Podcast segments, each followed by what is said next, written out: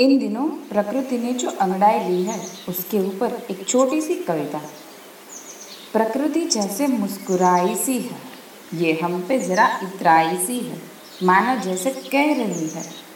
तुमने मेरे आँगन को उजाड़ दिया था, पेड़, पौधे, नदी, नाले, धरती, अंबर, किसी को तुमने नहीं छोड़ा।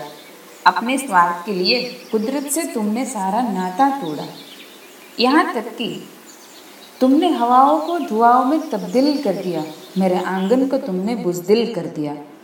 फूल की कलियाँ खिलने से पहले मुरझाया करती थी। नदियाँ सागर को मिलने से डरती थी। हवाओं ने तो रूख ही मोड़ लिया था, ये तो सांस लेने से पहले मरती थी।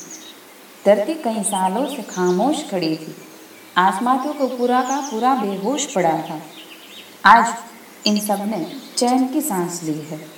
हवाएँ साफ़ बह रही है, धरती महक रही है, नदियाँ बिना जहरीली हुए बह रही है, आसमां खिल उठा है। प्रकृति में एक नई आस जगी है।